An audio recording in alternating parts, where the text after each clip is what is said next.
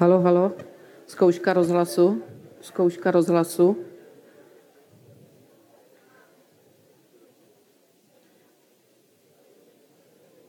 Tak kdo jste přišli na seminář o tom, jak si zachovat v každodennosti vnitřní pokoj, tak jste tady dobře. Kdo přišel na něco jiného, tak se máte čas ještě evakuovat, protože za chviličku začínáme.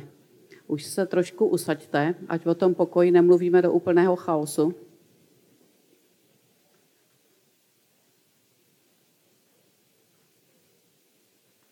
V zápětí už mi tady začne odtíkávat ta časovaná bomba, to, kdo to ne, neznáte tady z toho pohledu mýho, tak, tak tam právě se musíme vejít s tím tématem, aby jsme zase včas potom to tady vyklidili pro nějaký další seminář, jestli to dobře chápu. Takže každodenní zápas o pokoj v srdci. Abych přiznala copyright, tak některé z myšlenek jsem si vypůjčila z jedné knížky, která se jmenuje trošku podobně hledej pokoj a zůstávej v něm. Hledej pokoj a zůstávej v něm. A napsal to Jacques Philippe, jeden kněz z komunity blahoslavenství z Francie, který je to takový jeho trochu životní téma. Ale hned vás klamu, tuhle knížku tady nemají. I když jsem jim říkala, ať ji přivezou, protože nějak nebyla už na skladě, vyprodali jsme ji na konferenci v Brně. A, ale mají menší, která je možná ještě lepší, je to levnější a je to víc v kostce na podobné myšlenky od téhož autora. Takže Jacques Philippe, devět dní modliteb za vnitřní pokoj. To je trošku, je tam hodně toho, o čem budu mluvit, protože on to uchopil prostě hodně dobře. A navíc teda těchto těch devět dní, není to, jsou to, nejsou to jenom modlitby, ty se můžeme modlit vlastními slovy, ale jsou to zamyšlení na různé oblasti toho, jak si ten pokoj získat a jak taky o něj snadno a rychle přijít abychom se zorientovali v tom tématu, tak doporučuji Jacques Philippe, devět dní modliteb za vnitřní pokoj. Mají to tam někde v návratu domů, Gmail, ten velbloud takovej, tam u těch knížek. No. Takže u velbloudu. A teď už teda tím jsem uznala ten, uznala ten copyright a můžeme pokračovat. Samozřejmě spoustu těch méně důležitých věcí jsem si tam nabalila sama, ale ty lepší, ty budou ukradeny. Já vím, kam na to chodit vždycky ty nejlepší budou z Bible, tak ty jsou taky ukradeny. Takže o pokoj v srdci myslím si, že nějak stojíme všichni, nebo mám pocit z toho, kolik vás tady je, že všechny nás to krapat zajímá, tady to téma, protože ho potřebujeme všichni. Hrozně blbě se žije v nějaké rozervanosti, v chaosu vnitřním, v neklidu. A přitom o tom tématu možná, nebo o tom pokoji, co to vůbec je ten pokoj, máme velice různé představy. Možná někdy zkreslené a hlavně trošku jiné, než jak o tom mluví Bible, jak o tom mluví Ježíš. Boží pokoj totiž, to není, to není pohoda, klídek, tabáček. To říkám rovnou. Už vůbec ne, to není jenom něco, co čím jako pocitově reagujeme na to, že všechno se daří, všechno jde v pohodě, všechno jde podle mých představ a prostě nejsou na mě nějaký veliký tlaky. Jo, pokoj boží to není jenom pocit hezký, to není pocit pohody. A z toho vyplývá spoustu dalších věcí, o kterých dneska budeme mluvit. Ten boží pokoj, když řeknu kladně, je ten šálom. To je vlastně plnost spásy v Biblii. A víte, že Ježíš sám, Ježíš znamená, Bůh je spása, Jehošua. Hned se nám odpovídá na tu otázku, kde se ten boží pokoj bere. Říkám, to není emotivní reakce na to, že všechno jde v pohodě. Ten pokoj s velkým P je Ježíš Kristus sám. To je živá bytost. A hned jsme vlastně u odpovědi, kdo nám ten pokoj může dát, nebo kde ho můžeme získat, ten opravdický pokoj. Nejenom tu pohodičku, která je na chvilku, která je strašně křehká, opomíjivá a mizí vždycky s prvním nějakým dalším tlakem nebo závanem nějakého protivětru. Tenhle hluboký boží pokoj souvisí s tím, jak jsme na tom ve vztahu s tím, kdo je dárce tohohle pokoje. Garant tohohle pokoje. Kdo je ten pokoj sám, kníže pokoje, jak říkáme, jak říkají už proroci o Ježíši Kristu. V listě Efezanům čteme, v něm je náš pokoj. V něm je náš pokoj. A pak také v ovoci Ducha Svatého v listě Galatianům víte, že pokoj patří mezi ovoce Ducha Svatého a Duch Svatý to je Duch Kristův. Ten nám přináší ten pokoj, který vykoupil, daroval nám Ježíš Kristus sám. Láska, radost, pokoj a tak dále. To je ovoce ducha. Tak zase by se řeklo, dobře, dobře, je to dar, je to dar teda, který plyne z Ježíšova srdce, z té vůbec jeho výkupní oběti. No dobře, tak musím počkat, až mi ho dá. A nebo jestli už mi ho dal, tak proč ho nemám? Ano, je to tak, že se tohle může stát, že on mi ho dal, on mi ho nechce odepřít a přesto já ho neumím uchopit. Já neumím z tohohle pokoje žít. O tom vlastně bude celé to naše dnešní povídání, protože to je situace nás všech. Podobně jako to máme třeba s křesťanskou nadějí, jako to máme s láskou.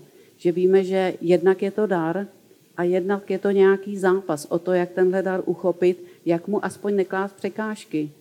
Jak mu neklás překážky, aby se mohl v našich srdcích rozhostit. Tenhle opravdu boží pokoj.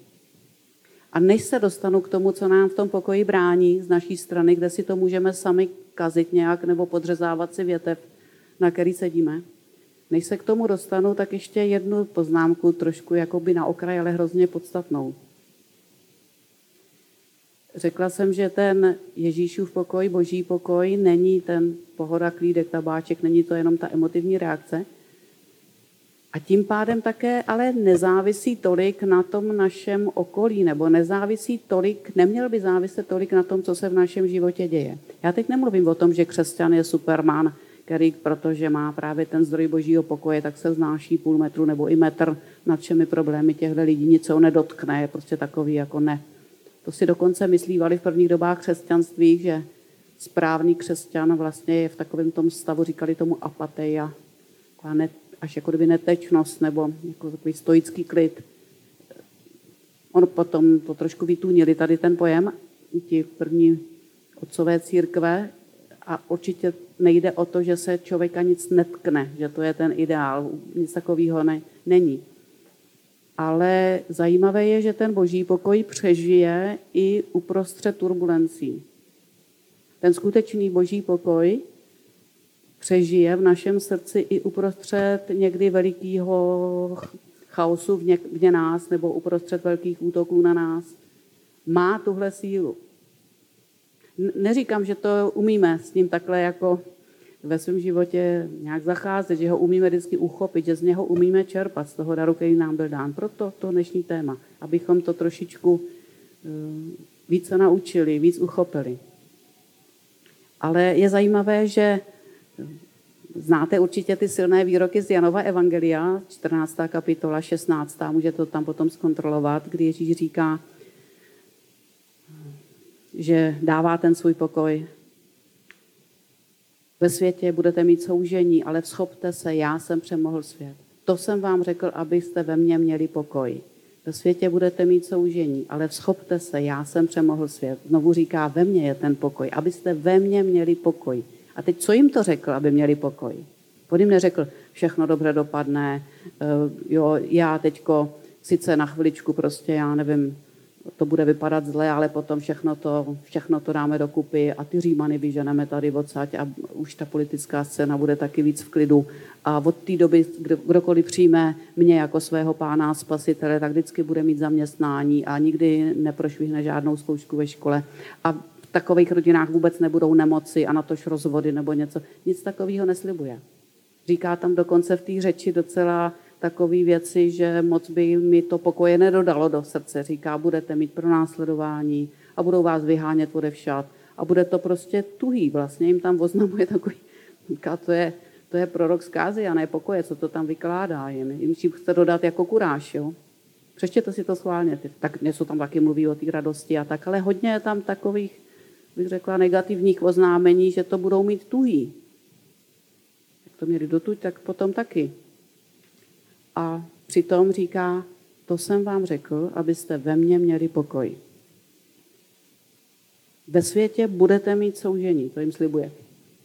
Ne pohodu, ale vzchopte se, zmužte se. I ženy, zmužte se. Já jsem přemohl svět. Ve mně ten pokoj můžete mít.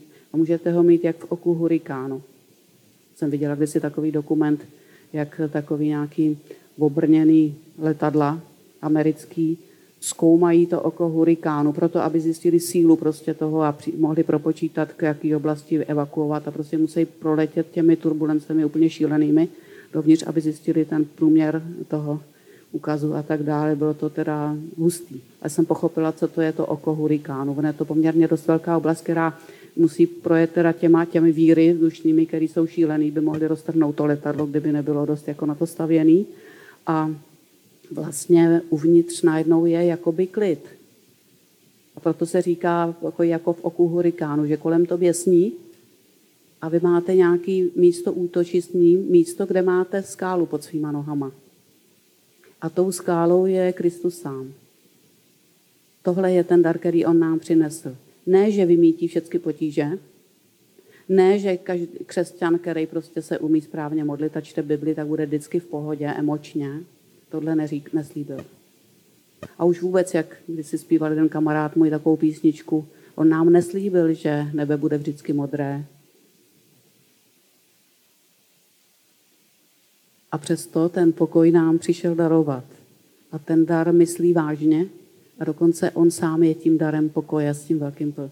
A to je obrovský poklad, obrovský poklad, který stojí za to usilovat o to, abychom eh, z něj uměli čerpat. A to teď říkám takový asi náboženský fráze, ale já tím myslím, abychom byli zakořeněni v Ježíši Kristu, abychom s ním žili ten vztah důvěry, protože to je ten pramen toho pokoje pro nás. Jo? Víra je vztah, to není ideologie. Pokud pro někoho je to ideologie, nějaký prostě systém pouček, co má věřit o světě a o Bohu, tak je to smutný. Ale víra je hlavně vztah. Proto vlastně k tomu pokoji nám pomůže, ano, víra, ale v tomhle smyslu, jak to myslím, ten žitý vztah s Ježíšem Kristem, to, že se umím o něho popřít. Protože pro takové lidi platí to zaslíbení, které už je ve starém zákoně. Stvoření opírající se o tebe chráníš pokojem. Stvoření opírající se o tebe chráníš pokojem. A ono to jde, ale chápu, že se to musíme učit. Učíme se to všichni. A dokonce hned na úvod musím říct takový pozbuzení, co se mi líbilo právě v jedné z té knížek Žaka Filipa. To hledej pokoj, zůstávají v něm, tak on tam říká a nenechte se obírat o pokoj ani tím, že jste rozervaní z toho, že ten pokoj nemáte stoprocentní.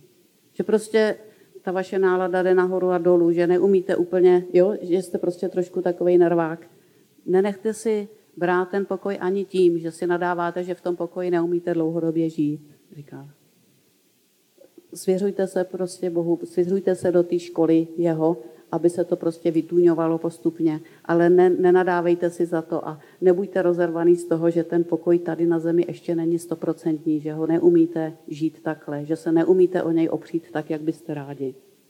I když, říkám, můžeme to trošičku tlačit do plusu. Můžeme trochu víc eh, se učit žít z toho jeho pokoje, protože je to hodně zásadní. To není jenom pro náš osobní život, pro to naše rozpoložení, ale je to hodně zásadní pro celý náš křesťanský život. Totiž teprve člověk, který má ten vnitřní pokoj, tak taky bude ten boží pokoj vyzařovat do tohohle světa bude transparentní nejenom pro ten pokoj, ale pro boží milost pro ty druhý lidi kolem sebe.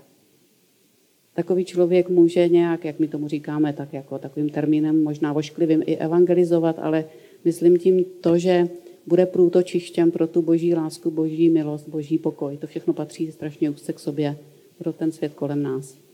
A že ho safra potřebujeme. I v naší zemi potřebujeme ho, v, naší, v Evropě potřebují ho všechny generace protože říkám, je to vlastně, je, to je, ten pokoj s velkým, to je Bůh sám. Tak jako láska s velkým, to je Bůh sám. My jsme byli stvořeni tím, že máme to prázdné místo ve svém srdci, který prahne po něm. Prahne po tomhle pokoji, možná vlastně nepoznaným za náš život.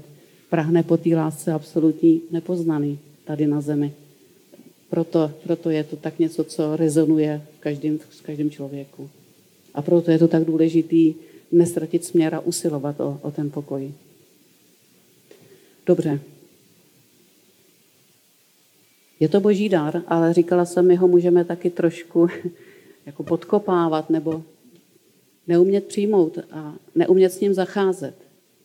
Někdy i nevědomky dělat všechno proti tomu, i když ho chceme mít ve svém životě, tak dělat věci, které se s ním neslučují.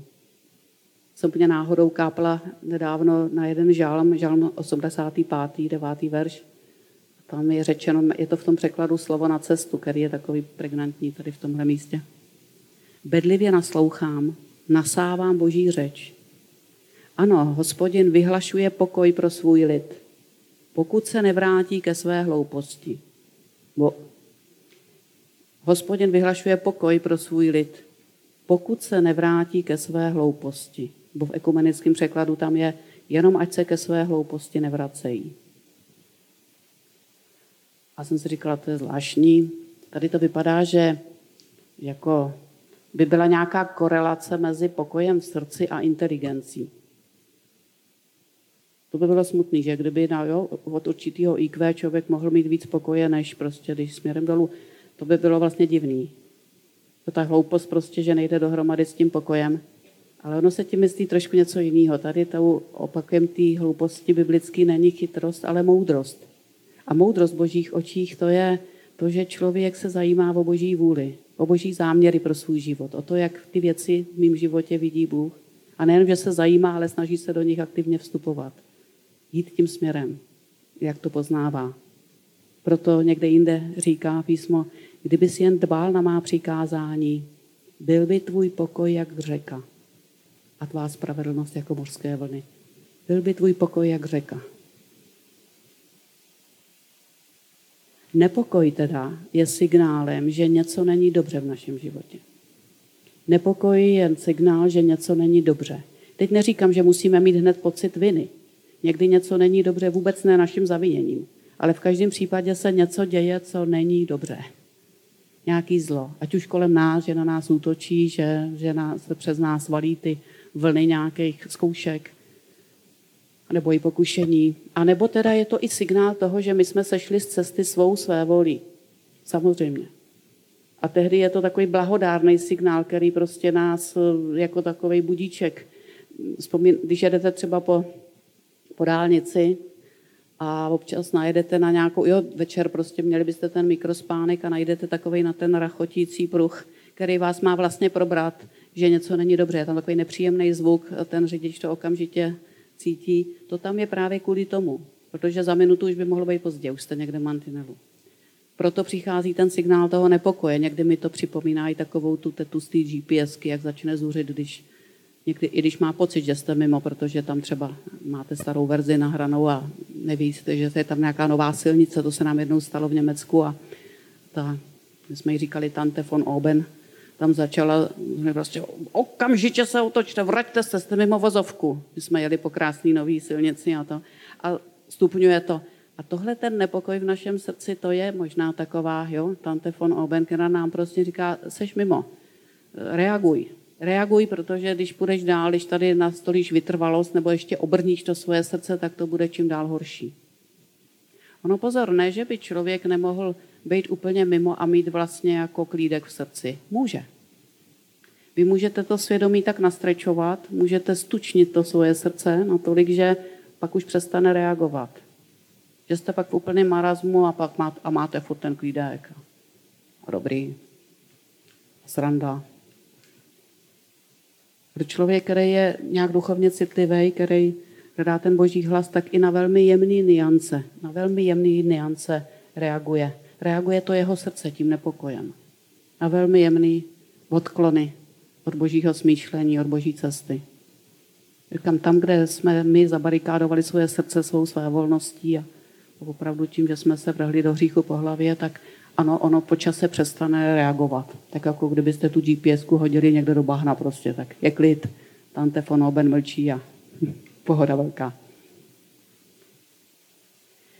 Takže nepokoj je signál, že něco není dobře, ale říkám ne vždycky naší vinou. Ovšem vždycky je potřeba reagovat. Vždycky je potřeba začít hledat, kde se ten pokoj ztratil a proč. Co můžeme udělat pro to, aby se vrátil, aby ta hladina v mém srdci nebyla tak rozbouřená, protože když je rozbouřená, tak neodráží ten boží obraz dobře.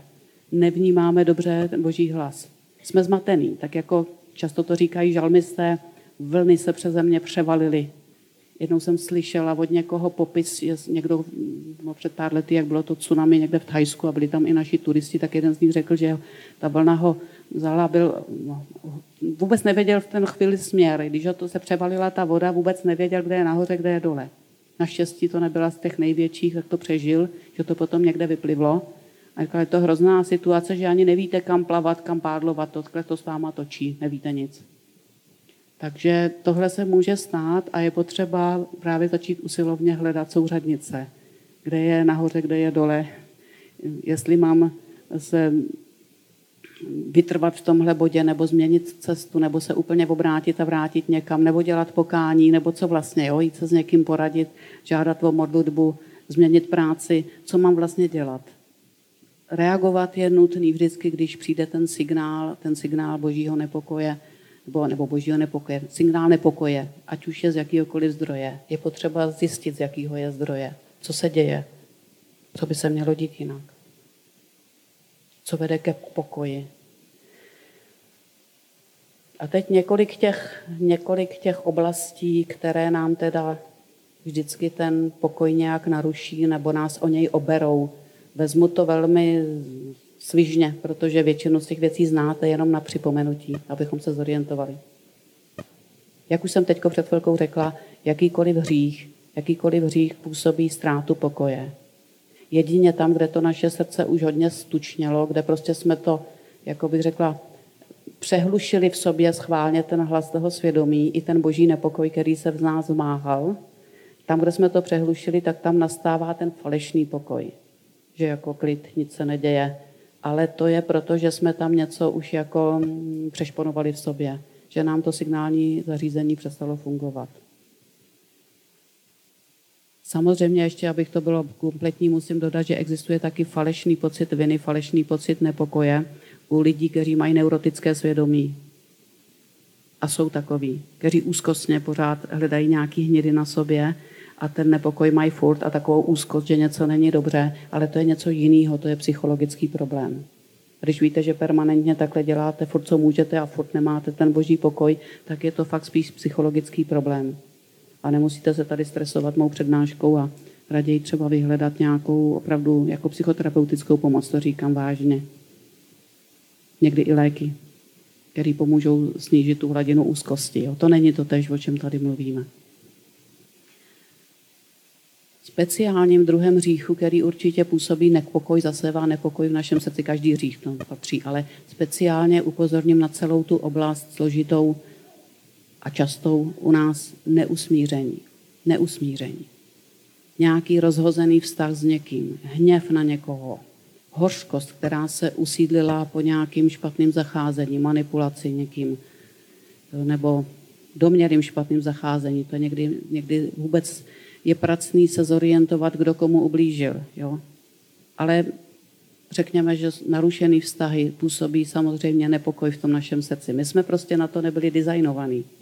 Každý je úplně jinak v pohodě, když eh, ty vztahy kolem nás jsou vztahy přijetí, lásky, podpory.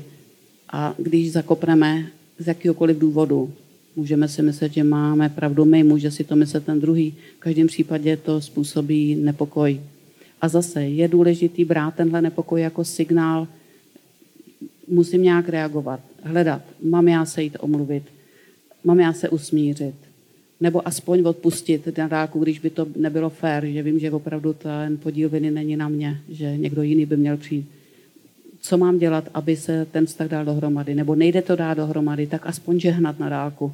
Ať vím, že z mé strany je otevřeno. Že z mé strany tam není ten blok.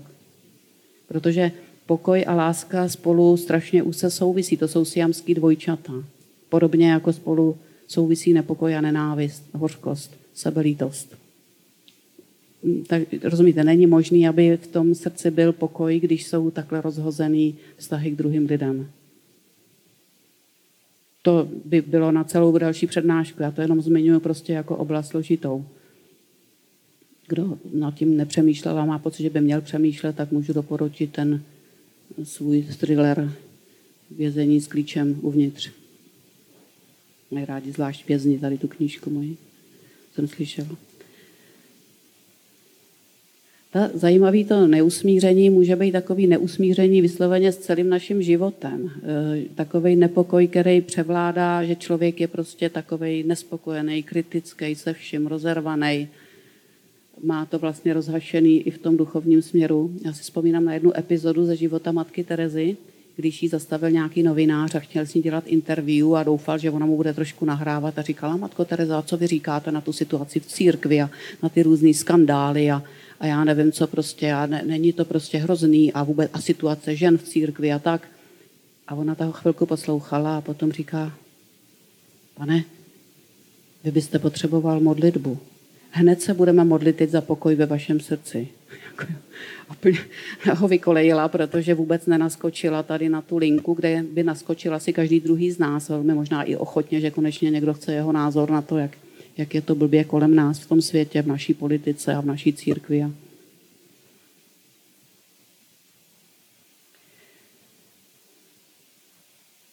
Neusmíření za sebou, to je podmnožina tady toho neusmíření, je taky velikým zdrojem nepokoje.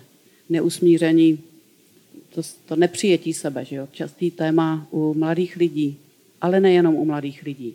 Kdy člověk se rve s tím, že jeho vzhled není takový, jako by si představoval, že má nějaké limity ve své povaze, ve svých schopnostech, srovnává se s někým druhým. Byla o tom řeč i na hlavní stage v těch některých promluvách, jo? jak hezky to říkal Honza Šeda, že hledáme, že pořád sklízíme nějaké hodnocení sebe, ale je jeden, který nám dává hodnotu který nás zhodnocuje.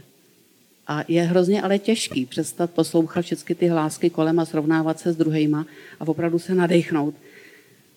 A přijmout to, že tu hodnotu mám. A mám ji navzdory tomu, jestli jsem, jak děti, děti zpívají takovou tu písničku, ať si tlustý, nebo tenký, nebo jo, Bůh tě má rád.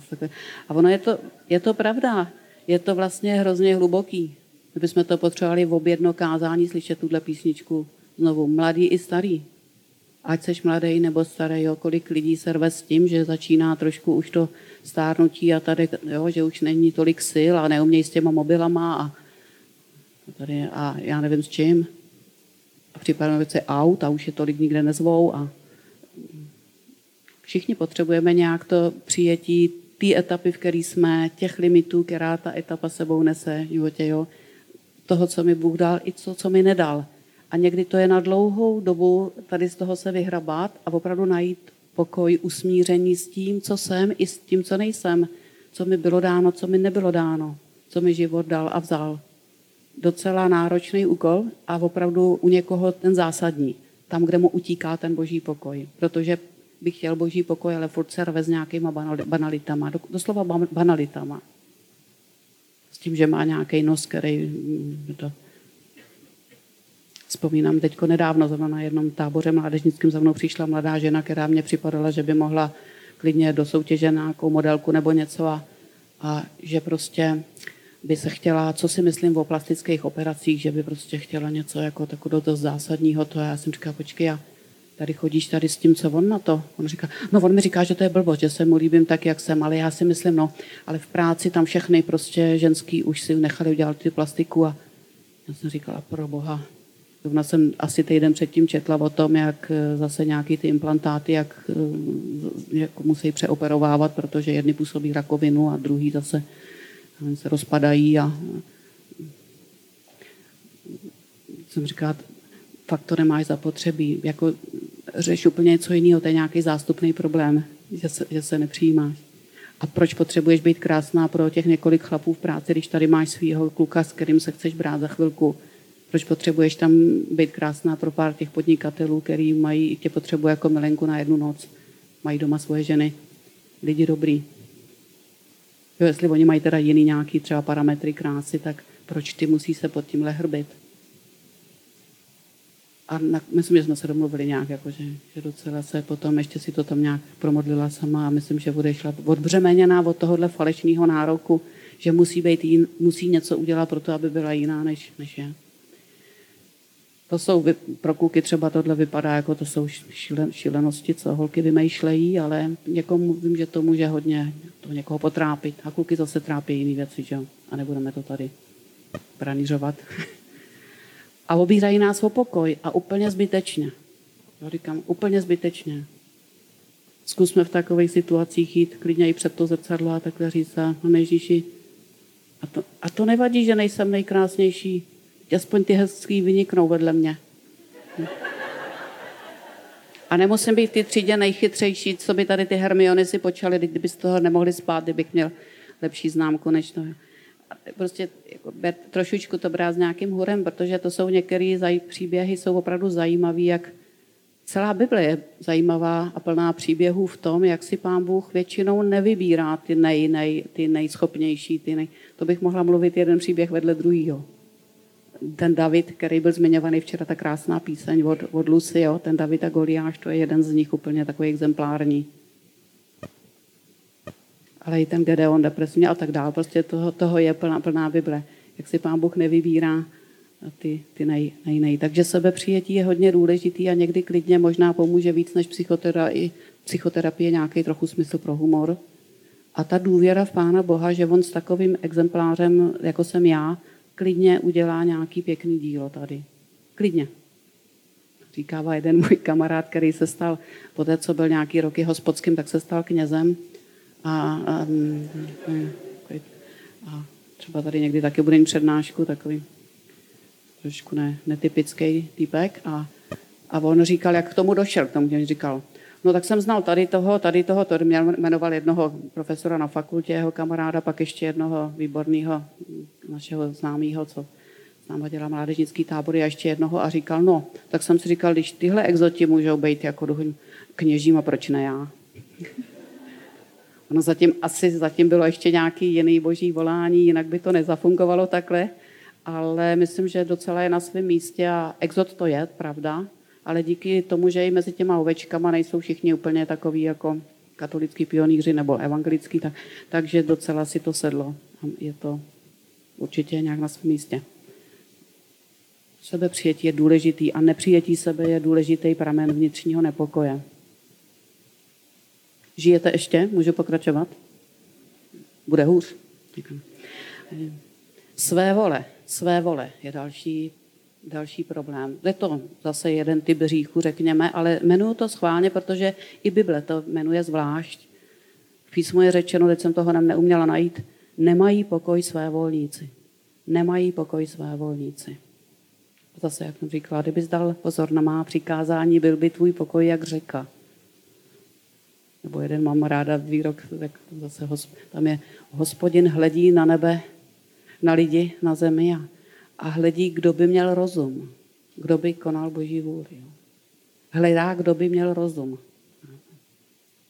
Pro něho ta rozumnost je trošku jiná kategorie, jak jsem říkala, než tady u nás. Já tím teď nemyslím to hledání boží vůle, takový bombastický, jestli mám jít do té Afriky na misie nebo ne, nebo jestli mám vzít tohle nebo ne, ale klidně zůstaňme, zůstaňme na těch rovinách mnohem praktičtějších, kde nám je jasný, že jestli děláme, co máme, nebo jsme ve své voli nějaký. Například, jestli někomu rozbíjím rodinu tím, že chodím s ženatým chlapem, tak to asi není úplně podle boží vůle. Jo? A jestli mě k tomu prostě jde nějaký nepokoj v této oblasti, tak je to, říkám, to signální zařízení, který, nedej bože, že ho zlomím, že přestane signalizovat. Jo? V tomhle ohledu platí, nemají pokoj své volníci. Kam můžu to v sobě zatlouct, a říct si, ne, mě to takto a láska prostě, láska to přece všecko omlouvá a ona na něj stejně není hodná ta jeho a ne. Nebo jestli prostě se mám učit na reparát a teď si tady lebedím na festivalu a mám z toho trošku divný pocity, tak možná vím proč.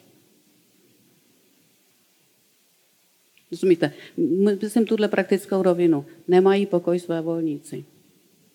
Jestli vám signalizuje to srdce, že prostě jste někde mimo, mají dělat něco jiného, tak se nad tím zamyslete. Není to tímhle? A to pozor, člověk se dovede od toho, co je taková ta jasná boží vůle pro jeho životní stav, pro jeho situaci, dovede se pěkně skovávat právě za duchovníma aktivitama si vzpomínám jednu holčinu, která právě měla každý večer nějaký spolčo nebo co, dokud nevypadla potom z matvizu. Protože její první úkol byl studovat a potom k tomu něco třeba taky přidat ve službě, proč ne? A ne poletovat po duchovních akcích. Rozumíte? To taky, jako třeba jako na pozbuzení, že jistě. Člověk nemůže začít žít duchovní život, až vystuduje, nebo pak už na to vůbec není čas. Se podívejte na svý rodiče, ale rozumíte, proporce. Proporce jsou hodně důležitý a když to člověk přežene někam, tak může být své volník klidně i tím, jak se angažuje v božím díle a neangažuje se ve své rodině nebo neangažuje se ve své práci. Nemají pokoj své volníci. Další balík takový hodně důležitý, který je pramenem nepokoje. Někdy si to lidi ani neuvědomují. Zahrávání si s okultismem, ezoterikou, spiritismem, všechny tyhle ty, řekla bych, Oni to nejsou moderní srágory, ale jsou to srágory, jo, jenom, že se překabáčují v každé generaci. Oni jsou některý velmi starý, tak jak jsou starý démoni samotný. A když si někdo zahrával třeba jenom tím, že duchovně hledal a nevěděl ještě, vůbec nevěděl, že to je blbě, zahrával si s těmihle věcmi, praktikoval je, pak se třeba obrátí, přijme Ježíše Krista, ale nikdy nepoprosil o rozvázání, o duchovní rozvázání z těchto věcí, nikdy se jich vědomě neodřekl, tak i když už je třeba nepraktikuje, se často stává, že prožívá vnitřní pnutí, nepokoj. Někdy dokonce se zvyšuje ten nepokoj, když je na nějakých chvalách přítomen, když je opravdu na modlitevní akci, kde ta boží moc je skoro hmatatelná, boží přítomnost je hmatatelná, tak tyhle lidi prožívají úplně Něco podobného poznáte, když se třeba na místě, který je nějak zamořený zlem, že se tam právě třeba dlouhodobě děl nějaký spiritismus nebo děli nějaké dokonce horší věci ještě, tak eh, cítí člověk duchovně citlivý neklid, i když nic neproved. Jenom to, že přijde do toho domu nebo na to místo, kde se děli nějaký hrůzy nebo nějaký okultní obětiště. Si vzpomínám, jednou jsme byli někde na Vejletě, jenom ve východních Čechách a přišli jsme na nějaký místo a říkali, tady, se, tady je to divný nějaký, hezká příroda všude. A pak jsme přišli tam, tam byla nějaká taková věžička a zjistili jsme, že to tam je oblíbený místo současných okultistů, který tam chodí nějaký svoje energie dobíjet a něco čarovat a tak jsme říkali, aha, už víme, jo. Kdyby jsme měli samozřejmě otevřený ten duchovní zrak, tak tam uvidíme, že tam jsou nabyvakovaný už různý šmejďáci, to tam mají jako obšancovaný dávno. A proto jenom říkám, boží pokoj je ovoce ducha svatýho. Takže místo, který je promodlený svatý, nebo srdce, který patří Pánu Bohu vědomně, dobrovolně, tak zažívá ten boží pokoj, ale když je, jak říkávají moje neteře, heklí něčím takovým, tak ingrediencí tohohle stavu je ten nepokoj. Rozumíte? Ještě tam trošičku malinko odbočku u lidí intelektuálně hodně navýší je ještě jedno možný takový pokušení nebo zdroj nepokoje. E, to jsou takový pseudoduchovní systémy, že ten červotoč útočí přes mozek. Jo, někdo, kdo se zamotá, začne načítat nějakou literaturu, která ho prostě úplně rozvrátí vnitřně, Eh, znám takový různý jako pseudoduchovní směry, který se i tady u nás vzniklí třeba za první republiky a lidi, kteří se do toho ponoří a někdy ten nepokoj začne hodně tím, že do sebe nasávám, nasávám takovéhle věci, které mi rozhlodají úplně základní hodnoty životní. Že za chvilku nevím, co je nahoře, co je dole a zase průvodním jevem je nepokoj. Nepokoj, který je ve mně a který taky rozsévám kolem sebe jako když prostě se napijete z nějaký eh, místo ze studánky, tak z nějaký otrávený vody.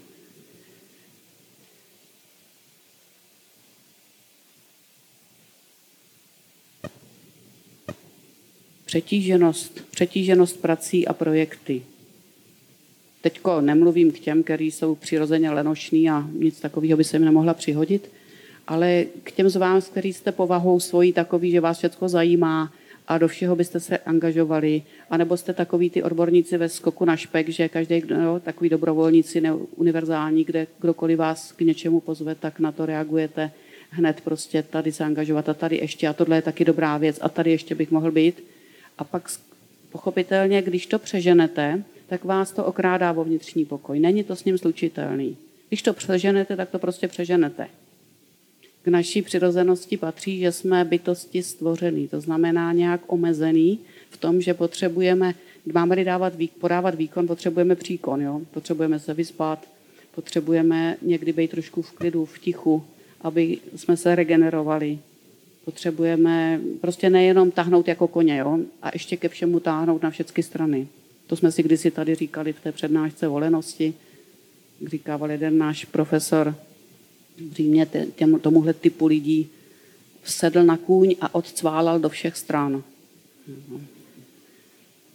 A když to člověk má takhle, že takovýmhle stylem života vlastně žije, tak je to problém. To není slučitelný s pokojem v jeho srdci, není to slučit, většinou dělá mnoho dalších chyb v tom, protože člověk potom prohazuje priority, má tendenci zotročovat lidi kolem sebe, protože potřebuje zotročit do těch svých plánů, aby to všechno jako fungovalo. A jo, ne, nemá smysl pro proporce, trpí rodina a, a tak dále. Takže pozor na to, na tu přetíženost. Když je něčeho moc, tak je toho moc. A taky tady musím zareagovat, jestli je ten neklid v mém životě neustálý stres. Jestli pravidelně, když se mě někdo zeptá, jak se máš, tak první, co mě, napí, co mě napadne, je nestíhám. Dobrý, ale nestíhám. Tak, tak co? Tak někde potřeba si ubrat, nebo si pravidelně nemám čas na modlibu, protože prostě je toho tolika. No. No to ale nevím, to je ne, nestíhá paní. Už měla být úplně na jiný přednášce teď. Aha. Jsem se ještě nestačila naštvat, už jsem mi omluvila. To jsou lidi tady kvalitní, to je výborný. Eh, takže přetíženost prací, projekty, stres. Zajímavý, jak Ježíš říká v Matoušově evangeliu, v 11. kapitole, pojďte ke mně všichni, kdo se lopotíte a jste obtíženi a já vás občerstvím. Ale pak tam do, pak dodá, tak to rádi čteme, tohle a rádi o tom kážeme, to všichni rádi slyší. Ale potom dodává, učte se ode mě, neboť jsem tichý a pokornýho srdcem. Mého netížíme. To mého netíží. Co to znamená? Když nechám jeho vládnout v tom mém životě, ale skutečně, že on je pánem i toho mýho diáře, tak to jeho jeho netíží. Protože i kdyby si toho objednal víc, než co snese moje, nesou moje schopnosti, tak on to sponzoruje, rozumíte? Když po mně chce něco, co mě přesahuje, tak mi dodá spolupracovníky, dodá mi prostě ty zdroje, že to nakonec je i radost. I když je to něco, co je nějak větší než já, ten projekt, rozumíte? Ale to je to jeho jeho. Zatímco když si naložím já nějakou káru, na kterou nemám sílu, když se zapřáhnu do něčeho takového, protože to chci dokázat a jdeme do toho. A tohle taky ještě. A ještě tohle taky. A tam tohle nepustíme, protože no tak potom jo, začne v tom srdci nepokoj, začne únava, začne ten stres a z toho další a další hříchy, protože pak po sobě řveme různě a vyčítáme si, jo, proč nás tom nechali ty ostatní a tak dále. Takže jestli to i naše boží dílo je poznamenaný tímhle tím nepokojem, neklidem, tak něco není dobře. Zřejmě něco z toho není to Ježíšovo jeho. Není to, co nám naložil on, ale co jsme si naložili sami. Je tam ta své vole zase. A tu si, bohužel, to potom jedeme na svoje triko a proto docházejí baterky a proto ten neklid kolem toho, který je ingrediencí z pekla. Ten svár a tak dále. A bohužel, já to jsem na to tady upozorňovala, když si jenom to doplním, bohužel v naší kultuře do, dobrý vědět jednu věc, někdy i pseudokultuře, musím říct, je dobrý vědět jednu věc, že bojovat s tou přetížeností se vlastně nenosí. Naopak člověk má pocit nějaký důstojnosti nebo to, že je důležitou osobou, to, že má plný diář. Na to mě upozornil jeden autor, který napsal výbornou knížku Jak přežít ve službách církve. A on tam říká, teď tady píšu tuhle kapitolku o tom, jak si uspořádat ten jako harmonogram nějak a, a zrovna mi přišel mail. Pane, jako Kudbert se jmenuje, pane Kudbert, my víme, jak jste vytížený člověk, ale prostě jo, jak toho máte opravdu moc, ale strašně by nás potěšilo, kdybyste nás poctil svou přítomností na té a té akci a tak. On říkal, no to se každý chlap prostě nadme. Jo, koho, koho bych ještě mohl jít zachránit, tolik o mě stojí, že jo. Ano, mám toho moc, samozřejmě, no možná pro ně něco tady vyškrábnu ještě, ale tenhle půl rok, ten už absolutně ne, když tak potom za jako říkal, bohužel, zvlášť třeba chlapskému egu tohle strašně lichotí. A člověk nemá pak žádnou motivaci, aby to jako nějak, rozumíte, třídil. protože je tak žádaný, tak důležitý. Takže my sice chodíme a nadáváme na ty svoje diáře přeplněný, ale vlastně se tím malinko i chlubíme. A ztrácí se ta motivace, jo? Jako, nebo u, u mladších lidí je to daleko víc, ne, že třeba být všude a být u toho a být na těch sociálních sítích. A má člověk pocit, že když tam někde jako ne, neproblikává nebo ho nikdo nelajkuje, tak neexistuje. A zase, zase je to něco, co nás velmi rozervává, obírá o pokoj nejsme přetíženi jenom množstvím projektů práce, ale třeba překontaktováním. Jako ne, není možný žít víc než třeba nějaký tři opravdu jako přátelství, opravdový přátelství. Pak můžete mít nějakou vrstvu kamarádů. Můžete mít pak samozřejmě další vrstvu známých. Ale není možný mít 200 až 500 přátel, to si nemyslete. Já je můžu mít někde v těch sítích, rozumíte? A není možný sledovat jejich životy podrobně. Není možný se v těch jejich životech angažovat. A když se o to pokoušíme, no samozřejmě ty sítě nevznikly jenom proto, aby jsme mohli kvalitně komunikovat, ale proto, aby taky šla dobře reklama a tak dále. Prostě to, to prosíťování, ten smysl toho, bohužel není o kvalitní komunikaci mezi lidma. I když se to dá dobře použít, já neříkám, že ne. No. Tady třeba k festivalu se snaží použít dobře tyhle ty všechny média, ale používá se to pro mnoho jiných cílů. A když se v tom někdo utopí, tak je opravdu chycen v síti. Opravdu chycen v síti. Jsme kdysi na takovém táboře pro mladý jsme měli přednášku, to nevím, koho napadl ten geniální název, možná mě aj, nevím, ale asi ne, spíš ne. Opustili sítě a šli za ním.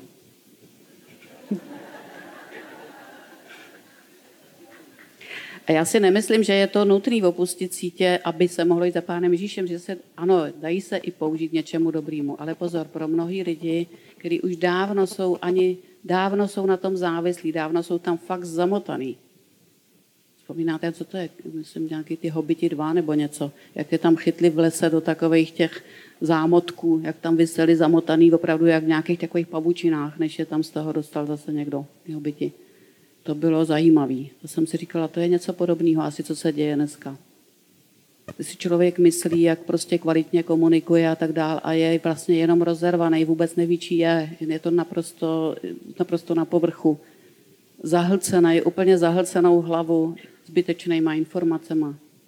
Proč potřebuji vědět, kdo, kdo jí jogurt někde, nebo eh, s kým se po 15, kam se zamilovala po 15. ta moje kamarádka, nebo co zase si viděla dneska tam toho, nebo ne.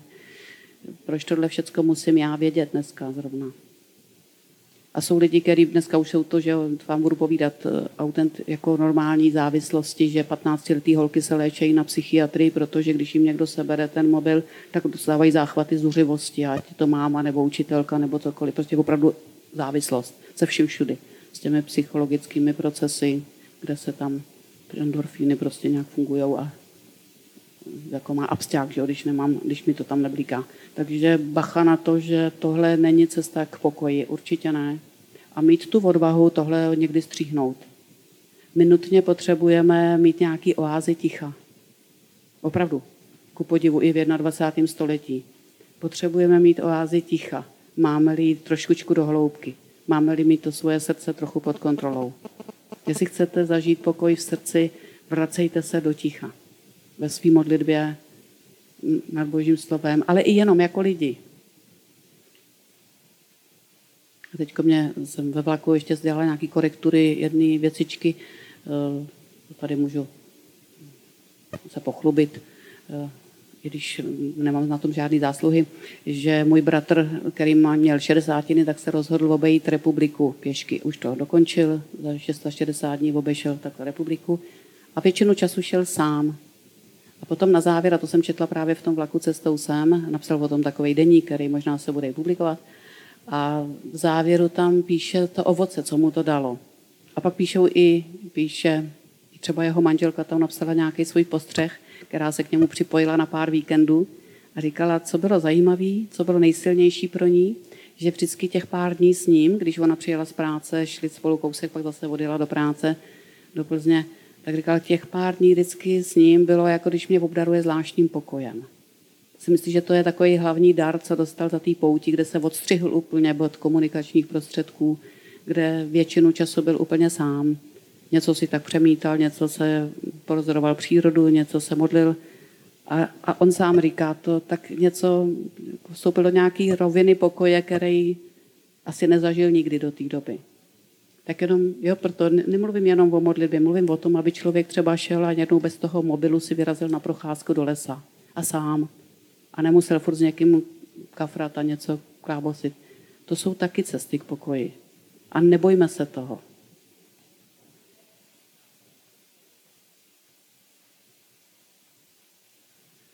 To by bylo dobré, aby ho ta manželka nehledala bez toho. A právě, aby ho tam nechala v klidu chvíli.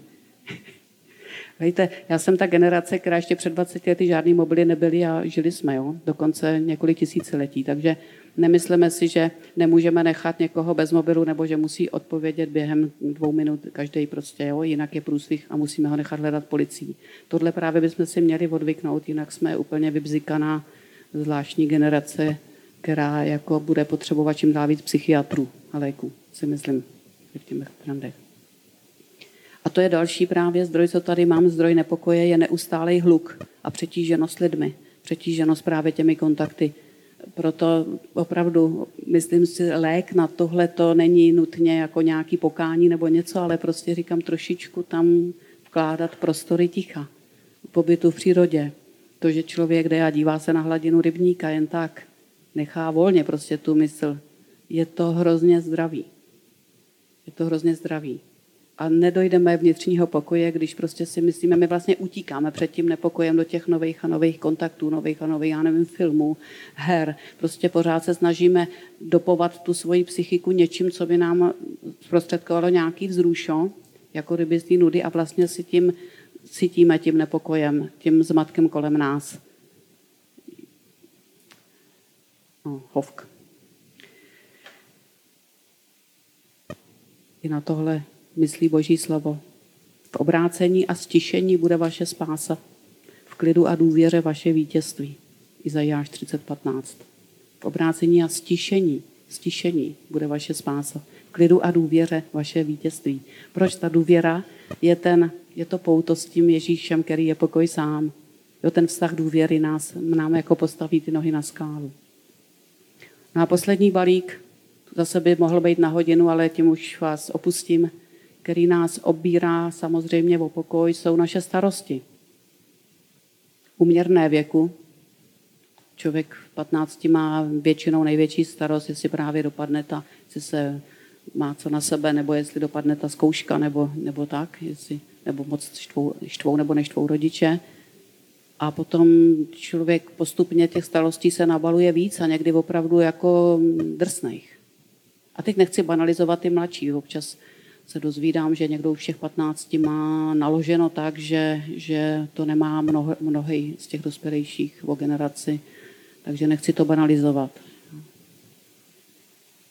Ale starosti, to říká i Ježíš sám, že jsou něčím, co bude v tomhle světě, co rozhodně křesťan toho není zbaven nebo ušetřen. Skoro by řekla naopak. Když přijmete Ježíše Krista do svého života, on vám pomůže řešit ty vaše osobní starosti a mnohdy vám jako nabalí ty starosti o úplně jiný lidi, úplně jiný projekty. Jo. To si myslím, vidíte tady třeba na těch, kdo dělají ten festival. Oni teď mohli ležet někde u řeky tady nebo u rybníka, být úplně v pohodě. Poslední dny prázdnin u koupaliště, jo. A spoustu starostí si nabalili celoročních, proto, protože nějak cítí povolání tím směrem, že cítí, že z toho může něco hodnotného výjít. Takže není špatně ty starosti nějaký mít, dokonce říkám, věřící člověk většinou je jenom přepne z nějakých banálních k nějakým podstatnějším. Ale písmo nás zve, Bible nás zve k tomu, abychom se netrápili žádnou starostí, abychom se jimi nenechali užírat, abychom i ty starosti žili v tom důvěrném vztahu s naším pánem, který, jak, jak říkáme, má větší hlavu, má větší srdce, má větší únosnost. Abychom je nežili sami, abychom nemě, ta naše mysl ne, nepřemýlela, aby ty starosti mi nelítaly v hlavě jak králík v bedně. To nemá hlavu ani patu, jenom mě to užírá, jenom mě to drtí. Aby vždycky dovedla tu starost proměnit v modlitbu. A nejenom v modlitbu pro zebnou. Takový, pane Bože, kdyby si mohl, tak něco udělej. To už je taková modlitba k tonoucího se, jo. Ale modlitbu vyznávací. Říct, pane Ježíši, pro mě je to neřešitelný, pro tebe je to malina.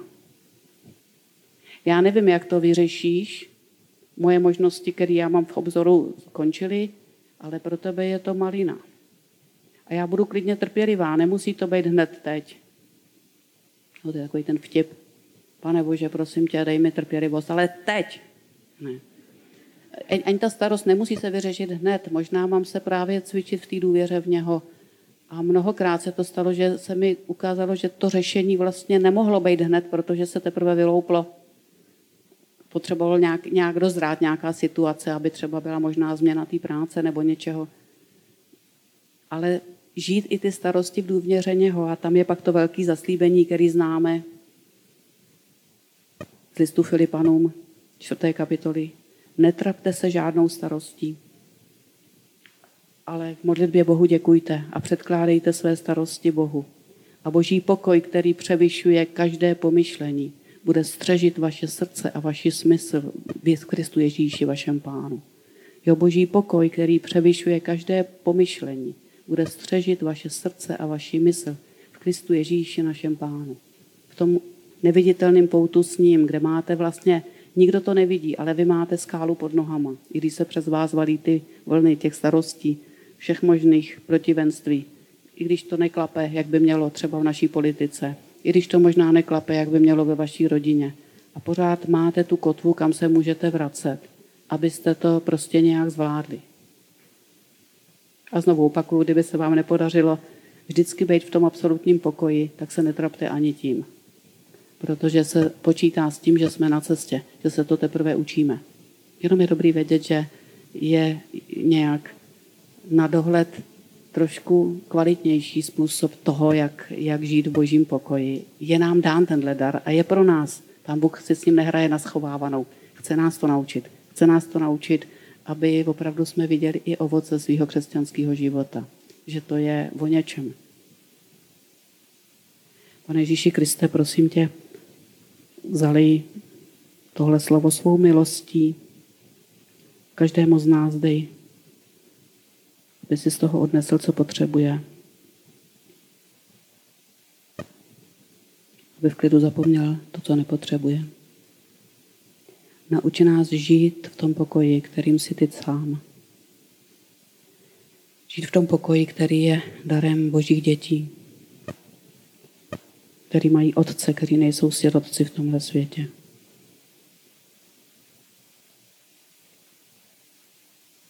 Děkujeme ti, že tobě na nás záleží. Amen.